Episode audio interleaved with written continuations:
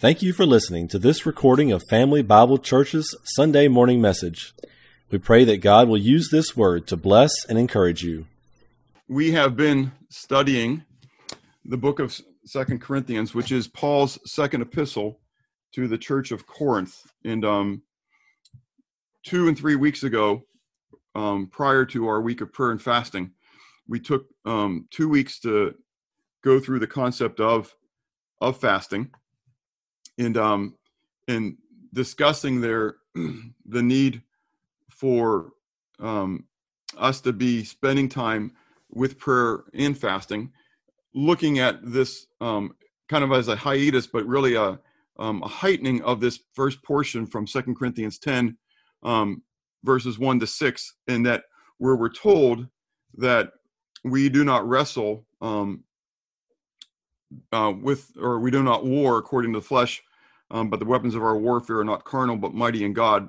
Um, because the fact that we are in the midst of this spiritual war and that's where um, i have as a reminder of where we are in this context with verse 1 and 2 paul is talking about getting into this next context of his letter um, of spiritual afflictions if you would um, as we get into chapter 11 in a few weeks talking specifically about how there are workers of the devil that are um, actually portraying themselves as ministers of righteousness, pastors of churches um, who are um, not teaching the truth, but actually are leading the, the, the body astray, or at least those who are called by his name, or at least call themselves by his name anyway. Um, we know again, as a reminder from last week, that in the end times, Jesus said that there would be false prophets and false Christ who would come and they would be able to do wonderful things that if it was possible they would be able to deceive even the very elect. The idea is that they won't be able to deceive the very elect but that they're the things that they're able to do are going to be very persuasive. And it's not going to be a, necessarily a new thing because as we see paul is going to be talking about here that this was already going on um, in the the early church. So think paul i mean this is only 30 years or so after the resurrection of Christ. And so already in the church, there were already false teachers, false Christs. Um, we know from uh, John's epistle, first epistle to the churches as well, that there were um, antichrists that were already um, in the church who were seeking to lead the people astray. And so Paul um, is talking here about how the need for him to become bold um, and that he doesn't want to do that. And so I shared with this comment as we get into this is that when you begin to hear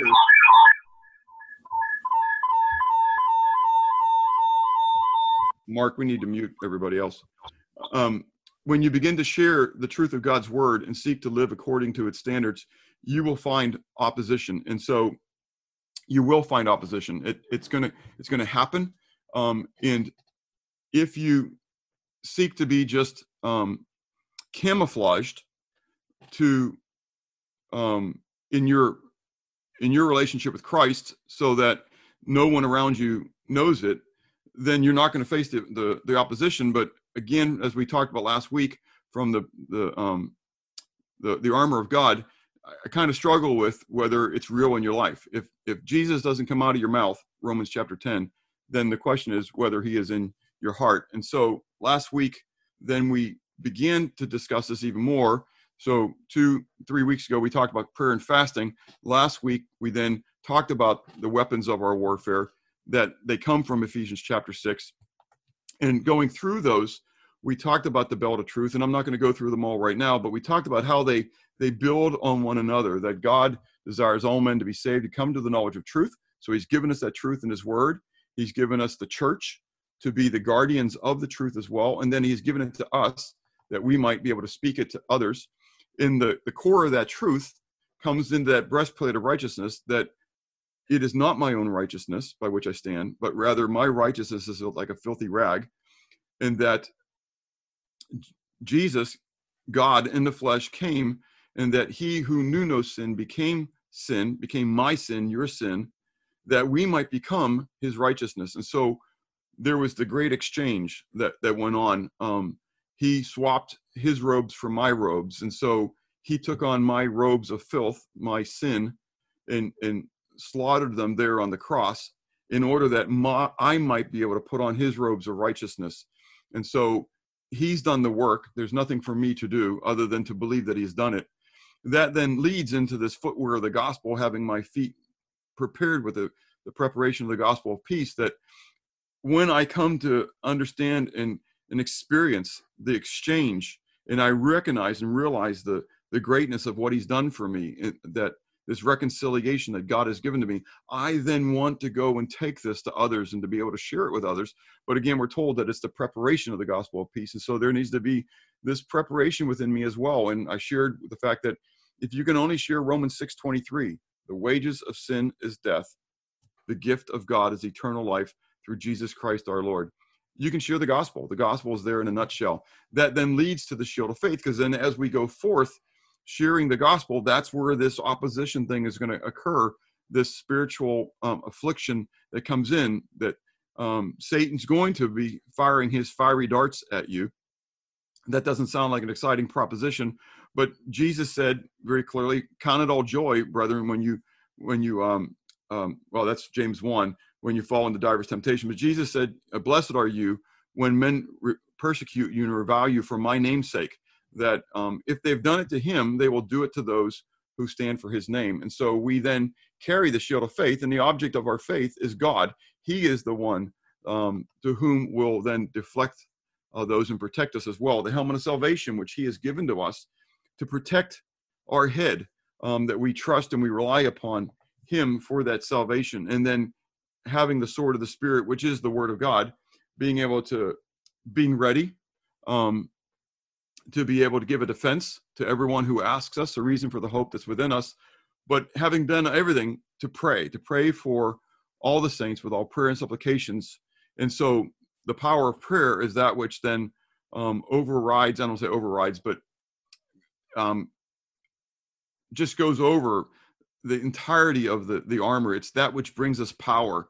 And so that we're told to be praying people. And so in that then those are the weapons of our warfare that we've talked about then as we come through. But the, the next step is then is this this discussing of then what do we use them for? Because it's nice that we have those things but the fact is that god hasn't given us this armor that we can you know like in um today you know you go to a castle or something like that they've got this um uh the armor of a knight standing up in a corner or whatever you know that's empty sitting there. Well that's not the purpose of it is just to have the the armor um, being you know put up as a uh, just as a nice little token for us to to think about you know? And, but sometimes we we think about that. That's all we do is that we say oh yeah and the armor of god that's really kind of cool. But rather we're supposed to put on the whole armor of god that we may be able to stand against the wiles of the devil. And having done all to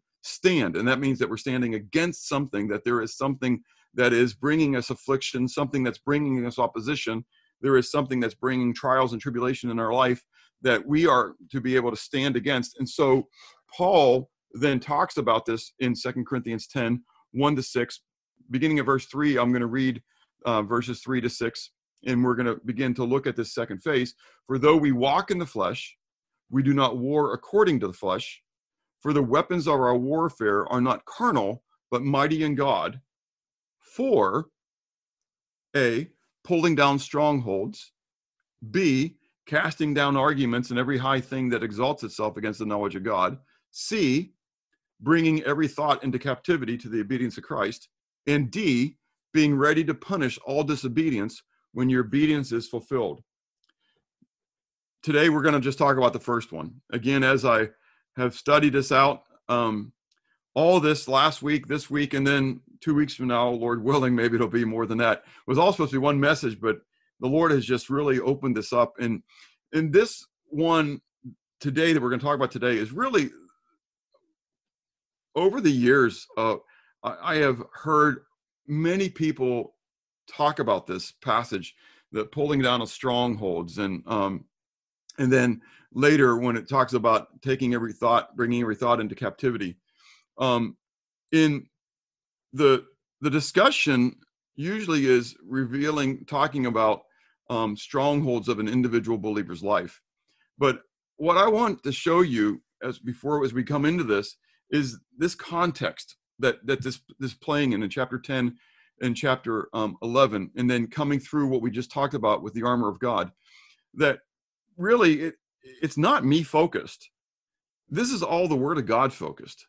That this is all regarding how there are going to be those who withstand the truth who who resist the truth being spoken resist the truth being shared resist the truth being revealed that they don't want any part of that. And so that as we come through each one of these four things that there's going to be this common theme of these opposers if you would the truth. Now with that as we look at this i think that you're going to see that each one of these four are interwoven with one another. Um, but that these strongholds we're going to talk about today, I'm going to talk about four, Lord willing, four strongholds that I believe are very clear um, in the Word of God, and that that every one of them, as we look at these things, really are going to continually tie back to truth, the belt of truth. Again, remember, it was that belt of truth that holds everything together, and so it is the core of truth that is being attacked. Um, and so, just as an aside, um, as we go through this. I mean, you think about evolution. Evolution is is attacking the, the very beginning, the very core of all truth.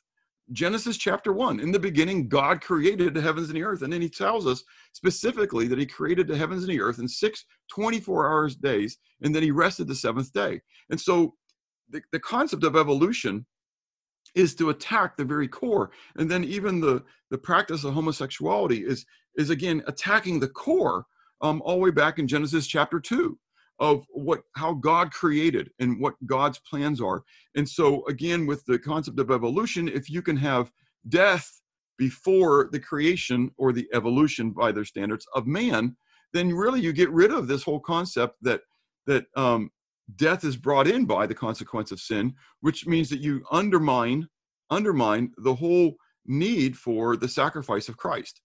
And so, um, so this whole concept then of the attacking of the truth is exactly what was going on then as well in Paul's day. They were attacking the the grace of God, and the they were the false teachers teaching then uh, this. Um, okay, did I did I go away there, guys, and just come back?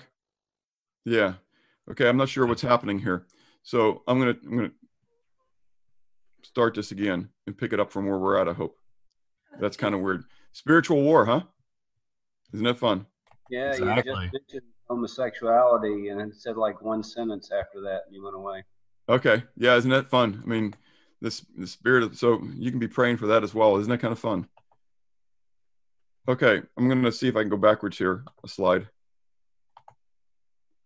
Okay, um, so just about the, the attack on truth then. And so we talked about um, evolution, we talked about um, homosexuality. And so, um, again, whether someone, again, at this point is watching over us and um, didn't like what I was saying and, and, and cut me out or whether, however this is playing out, but uh, what a what a uh, picture of the the battle that we're going through right now where um, satan doesn't want his word taught at all. So um, yeah. So we're going to first of all talk about this this first stronghold and the first stronghold is a stronghold of ignorance. And so now you get my slide rather than piece by piece but that's okay too. Um, and the first step here is the inadvertent ignorance that that goes on. Um, and i call it inadvertent because there is a point where there are people out there who just they don't know. They they they, they are ignorant and the word and that sounds like i'm being ignorant even talking about ignorance but literally the the the greek word is where we get our word agnostic from they are without knowledge they have no knowledge and so and we see paul use this term um, to each of these three churches that you see on here to the church of rome the church of thessalonica in the church of corinth hopefully you got the email with all the the um, verses on it. I'm going to be reading a lot of verses. We got a lot of verses we're going to go through. You have them there on the screen, but I'm going to read through them. In in Romans 10, Paul was talking to the church of Rome, talking about the children of Israel, and he says, I'm going to start at verse one. He says, Brethren, my heart's desire and prayer to God for Israel is that they might be saved. For I bear them witness that they have a zeal for God, but not according to knowledge. For they, being ignorant, without knowledge of God's righteousness and seeking to establish their own righteousness, have not submitted to the righteousness of God. And so there is this ignorance regarding, again, then the breastplate right off the bat from the, the concept of the belt of truth to the breastplate of righteousness. There are many people out there who, honestly, I, I think are um, have an inadvertent ignorance. I think of the law where you have people who were with unintentional sin. And so there was the sacrifices for unintentional sin that inadvertently um, they are trying to be please God with their own righteousness. Um, they're being led astray um, by false teachers in that. We'll talk about that as we go. But you can think of various um, uh, religions, uh, various various sects, if you would, even within Christianity. And I, I question um, whether we call should call them cults or whatever, because they again are teaching a, a quote unquote a gospel of works, which isn't the true gospel. And so therefore, people are looking to to bring up their own self righteousness, and they're ignorant, ignorant, just as these um, Israel was. And so Paul's desire was for for for them to come to know the truth that that it wasn't their own um, spirituality, but that it was actually their own righteousness, but that it was Christ's righteousness that does it for them. But then he goes on in chapter 11 and and then brings us then to the church proper. And he says, For I do not desire, this is verse 25, chapter 11, I do not desire, brethren, that you should be ignorant of this mystery, lest you be wise in your own opinion, that blindness in part has happened to Israel until the fullness of the Gentiles has come in. Now, I don't have time to get into what he was talking about, but it, we did have a series on this with dispensationalism, um, where we're talking about how the church is um, not replacing Israel at all. There is a lot of replacement theology that's out there. And again, I can't get into all that with the covenant theology and reform theology that's out there. That's wrong. And that's what Paul's talking about here right now. That but there's going to come a time where the fullness of the Gentiles are going to come in, and God's going to once again, he's going to start working through his nation Israel. We see Israel as a nation again right now, and once again, he's going to work through them. And so God, through Paul, doesn't want the church to be ignorant of this stuff. And so there are people who are without knowledge. And again, so I think there are people in churches today who are being taught wrong theology and they are ignorant of it. Um, and we're going to see in a moment that I think that a lot of this inadvertent ignorance shouldn't be um, inadvertent ignorance. To the church of Thessalonica, Thessalonike, he wrote in chapter 4, verse 13, he says, But I do not want you to be ignorant, brethren, concerning those who have fallen asleep, lest you sorrow as others who have no hope. Well, in this passage, and again, I'm reading just a verse to, to show you that word, but you can go out and read the greater context. He's talking about the harpazo, or commonly referred to as the rapture of the church. Rapturo is the Latin word that is used to translate the Greek word harpazo, but it's what we call the rapture of the church, the, the catching away of the church. And Paul says, I don't want you to be ignorant of that. I, because again, in that day to the, the, the church of Thessalonica, already there were false teachers telling them that it already happened, that Jesus had already come back. Well, that's kind of interesting um, because Paul was saying, look, this isn't how it's going to happen. And then he gives them details of how it happens, of how Jesus is going to come in the cloud and he's going to, you know, come with the, the, the mighty shout. And, and, um, and then he tells the church at Corinth that it's going to be at the last trump. And so he gives us these great details of prophecy that we're not supposed to be ignorant of. And so he tells um, the church of Thessaloniki elsewhere that we shouldn't be those who are walking in darkness, but rather we should be children of light, so that we shouldn't be ignorant. They were inadvertently, they were ignorant, but he's telling them, look, you oughtn't be, you shouldn't be. And then in the church of Corinth, he says to them in chapter 10, and um, a whole half of the chapter, verses 1 to 22, actually, but I'm going to read verse 1 and then I'll give you the context. It says, Moreover, brethren, I do not want you to be unaware, or literally, it's our word ignorant again, that all our fathers were under the cloud, all passed through the sea, And then down in verse 7, he gives us the, the, the, the context part of it. And do not become idolaters as some of them were. And so his desire for them, and then I'll read verse chapter 12, verse 1, because it's the same theme. He says, Now concerning spiritual gifts, brethren, I do not want you to be ignorant. You know that you were Gentiles carried away to these dumb idols, however you were led. And so he was telling them, Look, you, you guys, I, I don't want you to be ignorant. You've got the whole counsel of God there. You've got the Old Testament that you can be reading, that you can be studying. God has given us the history of Israel to learn from. It's for us to read, it's for us to study. And I don't want you to be ignorant about this. Look at what happened to Israel when they were carried away by these idols. And then he says, chapter 12, then, and how you it happened through your ignorance. You were you were carried away, carried away. And that's going to be our word that we're looking at um, in Second Corinthians chapter 10, being carried away. Um, and so they were led captive, if you would, um, by these things. And so Paul was saying we shouldn't be doing that. So he rebukes um, the church for this inadvertent ignorance. And then why? Because this quote unquote inadvertent ignorance is going to bring two results um, that we see first in Mark chapter 9. That's the passage we talked about two weeks ago with prayer and fasting, where Jesus, the, they had brought the, the the young boy to him who was demon possessed, and the disciples weren't able to cast it out. Jesus comes down from the Mount of Transfiguration and um, asks him what's going on. And so he casts the demon out. The, the disciples come later and they ask him, Why couldn't we cast it out? And he said, tells them, um, because this kind only comes by prayer and fasting. And so he he tells them that, okay? Um, and then he go, it goes on, beginning of verse 30, he says, Then when they departed from there and passed through Galilee, and he did not want anyone to know it, for he taught his disciples and said to them, The Son of Man is being betrayed into the hands of men, and they will kill him. And after he is killed, he will rise the third day. But they did not understand this saying. Literally, again, our word is they were ignorant. They were without knowledge of this saying and were afraid to ask him. So, this this concept of ignorance, um, giving into this ignorance, allowing ignorance to be a stronghold in your life, is going to lead to fear. That I, I'm afraid to show that I am ignorant. Well, honestly, where does that lead you? Um, what's what is that really a result of?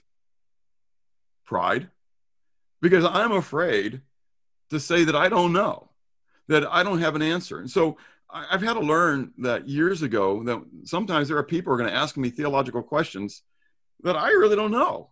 And so I, I, share that a lot about the Trinity, the triunity of God. I know it's true. God's word declares it to be true, but how is it? I don't know. God hasn't revealed that to us. He's revealed that it's true, but he hasn't revealed, at least to my feeble brain, how that kind of works together and, and how the three are yet one and and jesus being true god and true man comes to the earth and we struggle with that trying to look at the you know 100% man part or the 100% god part and and and failing to comprehend how he really is both all at one time. That's okay. That's that's okay. It's good for us to admit the fact that we're not god. You know it's kind of like we we have, we're afraid to admit that we're not god and we don't know everything. We're we're not omniscient and, and all knowing and everything. And so we're not. The second thing it leads to, sadly, but this is truthfully, is judgment. And then, so we have there in Romans chapter 2, and I'm going to begin reading at verse 3. It says, And do you think this, O man, you who judge those practicing such things and doing the same, that you will escape the judgment of God? Or do you despise the riches of his goodness, forbearance, and long suffering, not knowing, being ignorant of, that the goodness of God leads you to repentance. But in accordance with your hardness and your impenitent heart, you are treasuring up for yourselves wrath in the day of wrath in revelation of the righteous judgment of God, who will render to each one according to his deeds eternal life to those who by patient continuance in doing good seek glory, honor, and immortality, but to those who are self seeking and do not obey the truth, but obey unrighteousness, indignation, and wrath, tribulation, and anguish on every soul of man who does evil, of the Jew first, and also of the Greek. But glory, honor, and peace to everyone who works what is good, to the Jew first, and also to the Greek. For there is no partiality with God. Ignorance is not bliss. Yes, the saying, ignorance is bliss. It's not bliss. It may be bliss for a moment, but in the end, when you come to the day of judgment, ignorance is not an excuse. Ignorance is not an excuse. Um, judgment is going to happen to those even who um, who don't know um, the truth, and so so there's this inadvertent um, ignorance that's there. But really, I think it's really all result then of this second part, and that is intentional ignorance, which we see in Second Peter two in chapter three when it's talking about these false teachers and how false teachers um, speak about things that they don't know of and that they are willfully forgetting um, creation. They're willfully forgetting the flood. And so you can go and you can check these out. But the, the idea is that, that there are these individuals who, who purposefully are being ignorant. They're intentionally not having knowledge.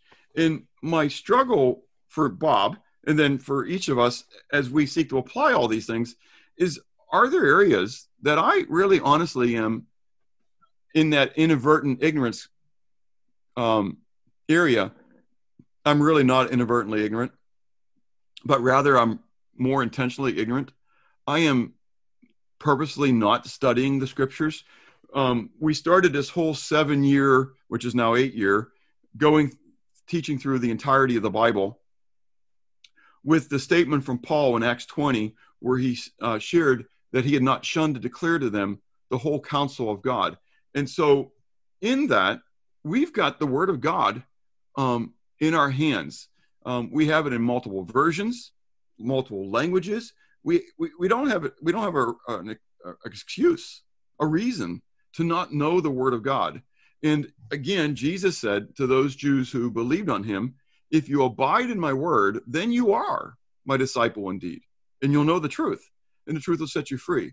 And so um, the question then is, are we doing that? Jude chapter one, Jude chapter one, there's only one chapter in Jude. In Jude, verses 8 to 10, we again read about these false teachers as well who are ignorant of the truth, and therefore then they are teaching others. And we'll talk more about these guys um, as we get into chapter 11. So I'm not spending a lot of time on it, other than to say that the fact is that um, in that inadvertent ignorance, the sad thing is it becomes a stronghold.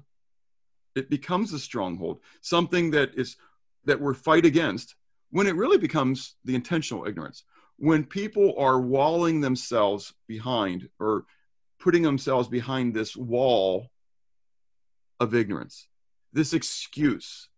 I, I, I, I'm not smart enough to understand. I'm not smart enough to know.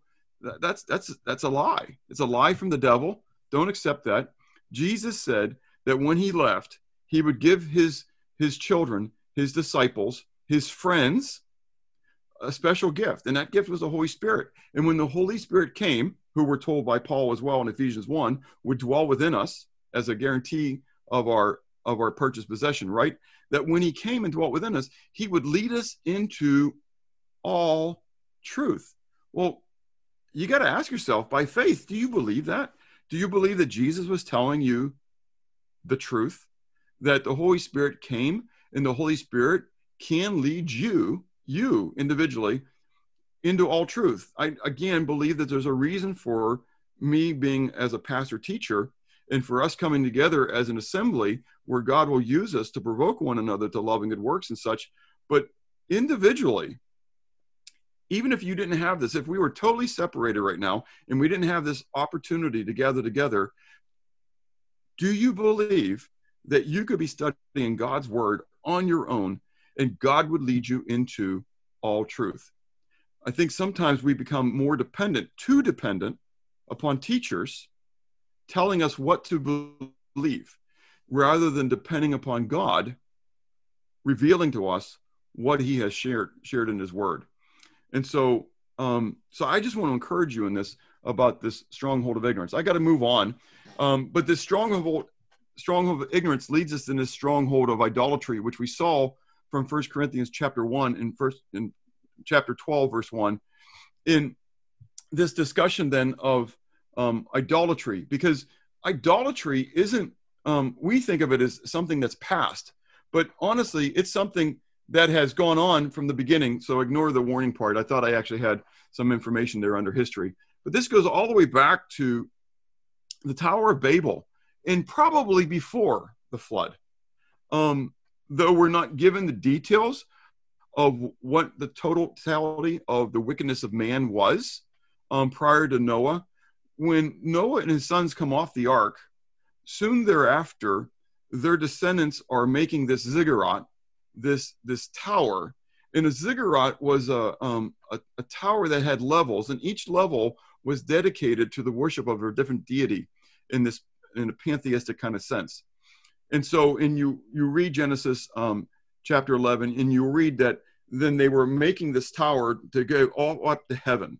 They wanted it to get all the way up into the heavens, and so th- there was a reason why um, some of the the teachings from before the flood happened. And so Noah um, or his sons um, had to be sharing some of the mythologies and stuff like that that were actually there before the flood. We read about Israel in the wilderness when the the the, the um, spies go into the land and they come back and they say, and we saw the Nephilim. We saw the Nephilim. Well, there's no way they saw the Nephilim. The Nephilim were killed in the flood.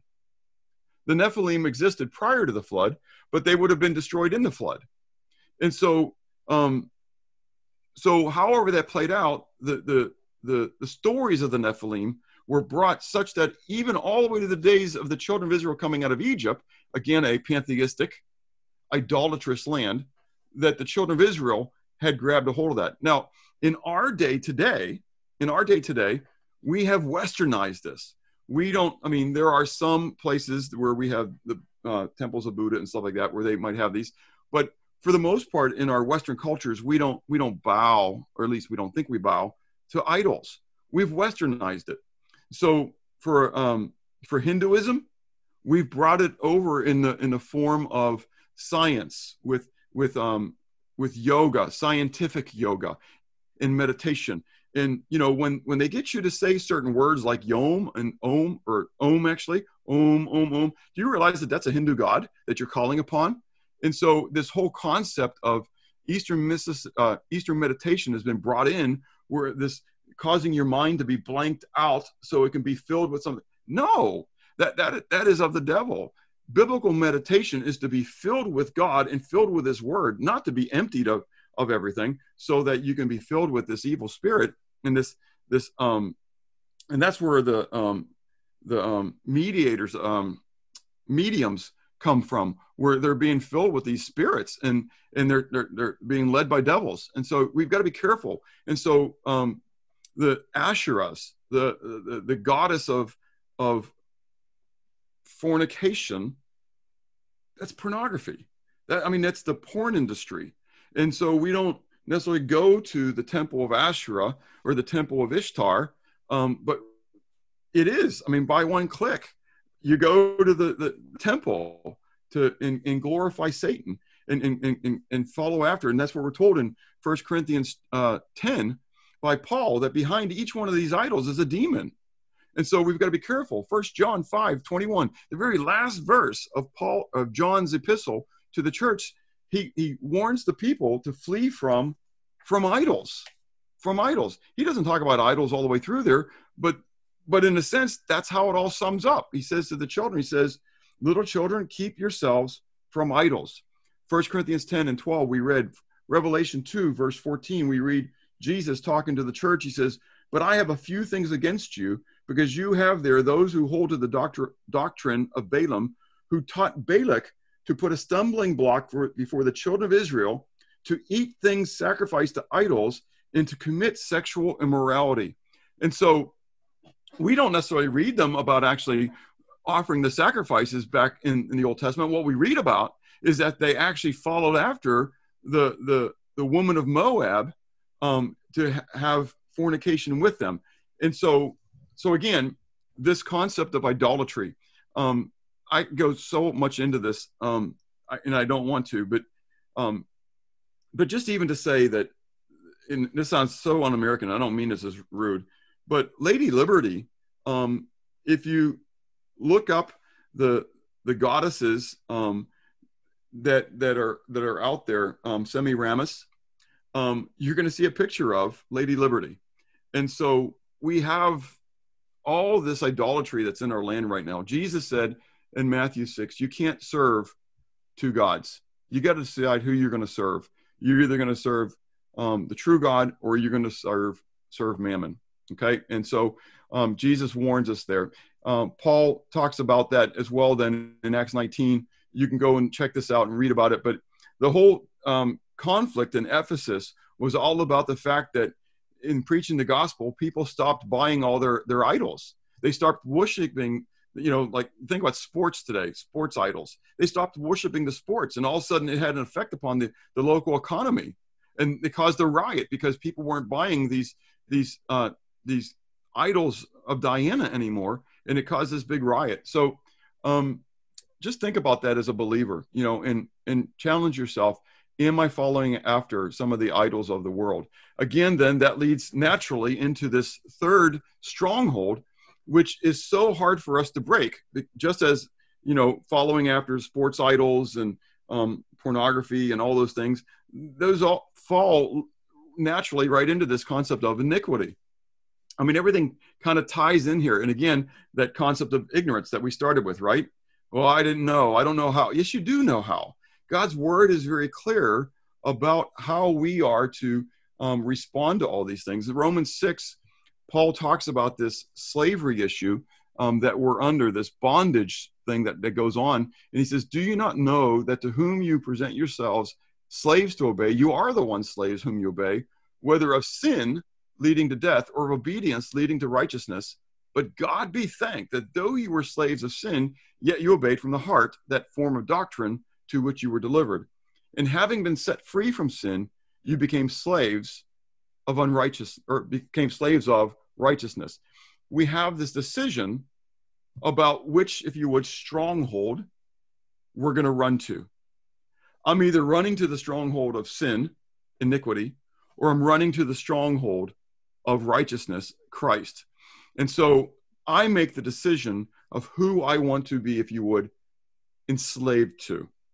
And so he goes on in chapter 7 then talking about this war that's going on between my flesh and my spirit that there is a, two laws that are fighting after um, against itself. And so you can see excuse me in the middle of the passage there on the screen romans 7 beginning of verse 20 now if i do what i will not to do it is no longer i who do it but sin that dwells in me I find then a law that evil is present with me, the one who wills to do good. For I delight in the law of God according to the inward man, but I see another law in my members warring against the law of my mind and bringing me into captivity, taking me captive to the law of sin which is in my members. O wretched man that I am, who will deliver me from this body of death? I thank God through Jesus Christ our Lord. So then, with the mind, I myself serve the law of God, but with the flesh, the law of sin. So the reality is that I've got a choice to make.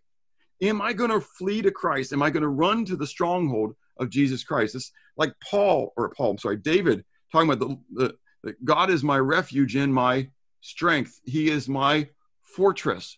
Who is your fortress that you're going to run to? If it's yourself, if it's your own righteousness, if it's your own ability, undoubtedly you're going to fall and you're going to be behind, still within that stronghold of iniquity. The only one to, to tear down, the only way to pull down the, the stronghold of iniquity is to run to the stronghold of Christ. That's where it comes. And then in verse, in chapter 13, then that happens. Paul then gives us these details. He says, And do this, knowing the time that now it is high time to wake out of sleep for now our salvation is nearer than when we first believed. The night is far spent, the day is at hand. Therefore, let us cast off the works of darkness and let us put on the armor of light. Let us walk properly as in a day, not in revelry and drunkenness, not in lewdness and lust, not in strife and envy, but put on the Lord Jesus Christ and make no provision for the flesh to fulfill its lust. And you can see I have the Greek word there because that's forethought. Pro, the you can see almost see pro there, noia, right? Pro means beforehand or toward. Noia is the way you think your mind. And so thinking ahead of time. The idea is that you you're contemplating how you can feed your own flesh. All you're doing then is running and, and, and continually building and strengthening that stronghold in your own life. Pull down the stronghold. Pull down the stronghold. There is no temptation, a troublesome situation that is overtaking you, but such is common to man. But God is faithful and that he will not allow you to be troubled, tried, tested, tempted beyond what you're able to bear, but with the temptation will also make a way to escape, run to the stronghold of Christ. Um, you can read these other ones about um, iniquity as well. This again tells us how we do this.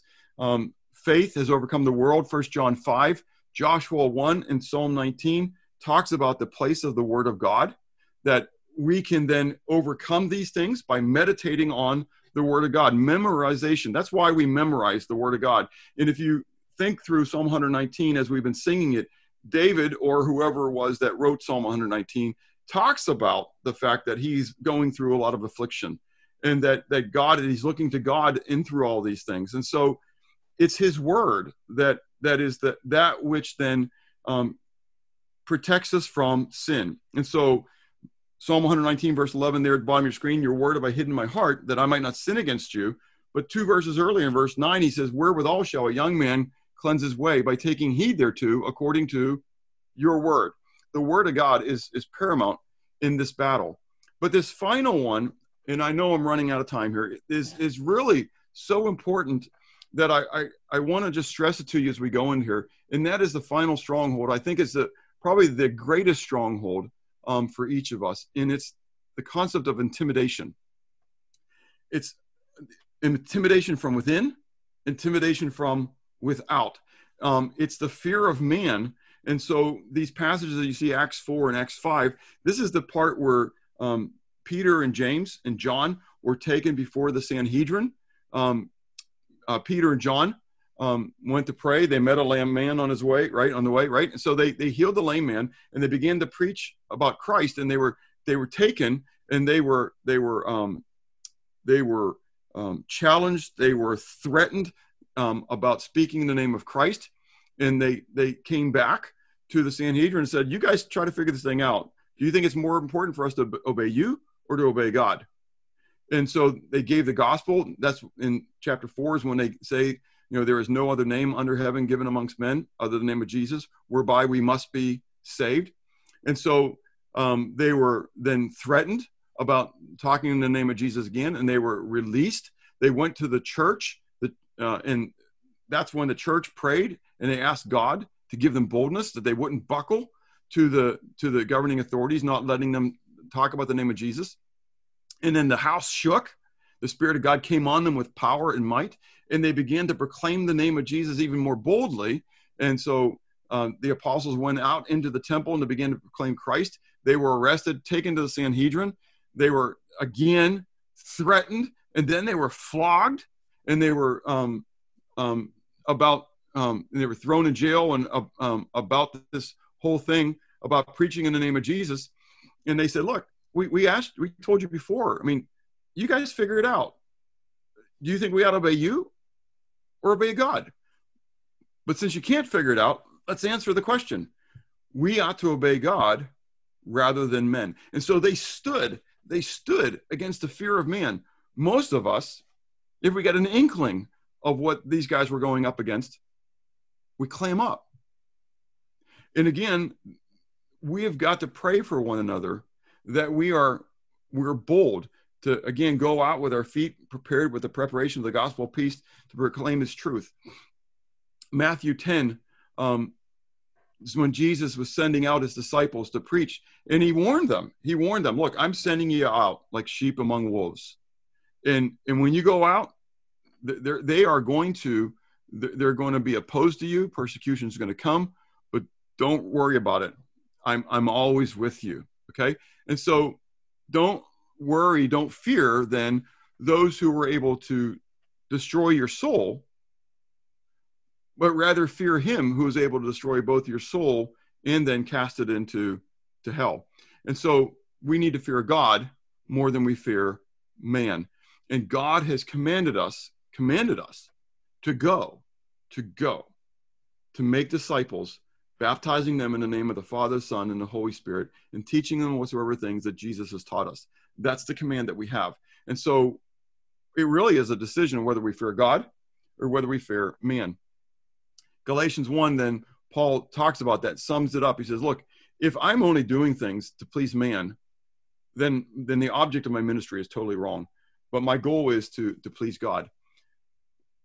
But that fear of man, honestly, lends into this final phase here, really, which is the, the whole thing, and maybe tying all ignorance back into this coming in, because this is um, not inadvertent ignorance. We all know this truth, and this is the fear of death. Um, and that is why do we really fear man? Well, we fear what man can do to us. Well, what can man do to you? The worst thing that man can do to you is the best thing that they can do to you, or at least the worst thing that they think they can do to you. They think killing you it, it, it stops you, but the reality is when they quote unquote kill me, all they do is separate me from my tent. And to be absent from the body is to be present with the Lord. And so the worst thing that they can do to me is the best thing that they can do to me. I get to then spend time with my Lord. Matthew 16, verse 18, um, is the passage where Jesus is talking to Peter, and he talks about in the gates of hell um, will not prevail against it. Literally, though, and and this has been a good study for me this week because literally it says the gates of Hades, um, and it's really the the gates of death. Hades is the place of death, and so for years I've, I've talked about the gates of hell and Satan and stuff like that, and I realized this week that really he's talking really there about death. Now, it's the end result then of where do I go after I die? Well, I've got confidence because of the truth of God's word, not because of what I believe, not because of some religion, because God declared it. Uh, to be absent from the body is to be present with the Lord. I know that when I die, I get to be in his presence. It doesn't get much better than that. And so I have to ask myself, do I believe it or don't believe it? First Corinthians chapter 15 is the passage you know very well, part of the Messiah this time of the year, right? Oh, death, where is thy sting? Oh, grave, where is thy victory? You know, and so that Jesus has conquered death. Uh, the victory is in Christ. Death has no hold on us any longer. And I want to read Hebrews 2 because that's that's what this whole thing is talks about.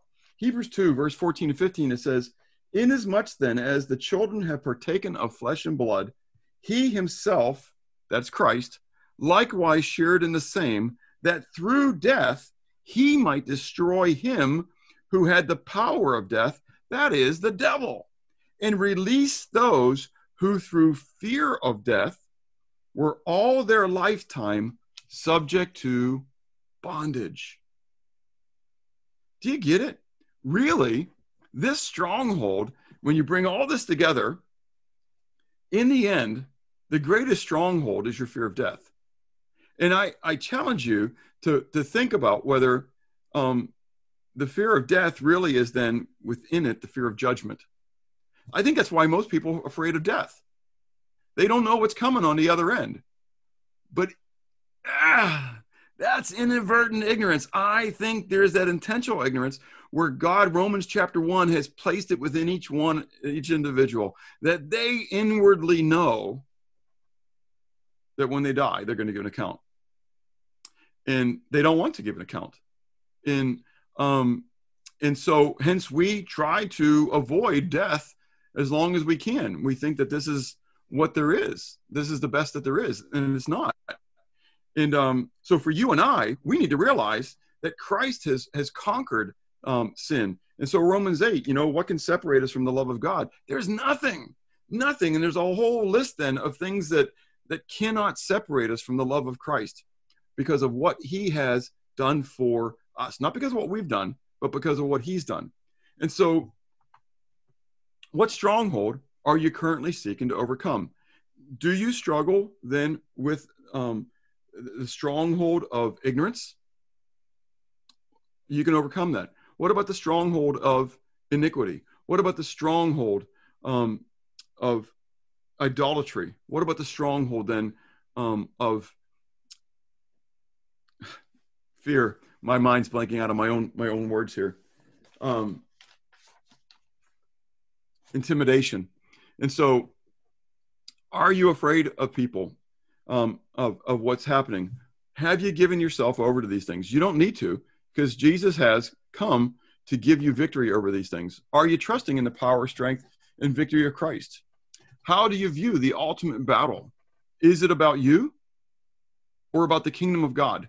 That really where it plays out. Because again, remember, this is all resistance to the truth. This is all um, how, whether from within or from without, this this whole battle against the truth being revealed. And so, if I allow Satan to have that work in my life, then I'm giving him the victory. It's about his kingdom, not about God's. Again, there is no there is no middle ground on this thing. You can't say, "Well, I'm just kind of in the in the middle on this thing." You, there's no middle. Jesus said you can't serve two masters. It's one or the other. And so finally then is there the need to change the way you think and therefore change the way you act. Let's go ahead and pray. Father, I thank you for your love. I thank you for your word. I thank you that you desire to give us total victory in the Lord Jesus. And you already have lord. It's it's ours to claim ours to live. Lord we don't walk in it because we don't run to you. Rather we run to ourselves. We run to our own shelters. We run to our own strongholds the strongholds of ignorance the stronghold of idolatry the stronghold of iniquity the strongholds of intimidation. Lord forgive us for that. Help us lord by your grace and by your power by your strength to pull down those strongholds lord I know that you've declared in your word that I can do all things through Christ who strengthens me. I know, Lord, that I do not have to give in to those troublesome situations, those trials, those tribulations, those temptations that come into my life, but that you have promised, Lord, that you would strengthen me to be able to stand against these things. But rather, I should count it all joy because you have allowed these things into my life in order to, to cause me to grow in faith and to grow in patience, Lord, that you might receive the glory in and through my life. Oh, Father, I pray that you would be magnified, Lord. I pray that you would be glorified in my life and in the life of this assembly, individually, each one. Lord, you know each what each one of us are struggle with. Pride, lust of the flesh, lust of the eyes. You know it, Lord. And I pray that you would work in each one of us, revealing to us what we need to work on, and that we would seek to give you the glory. In Christ's name we pray. Amen.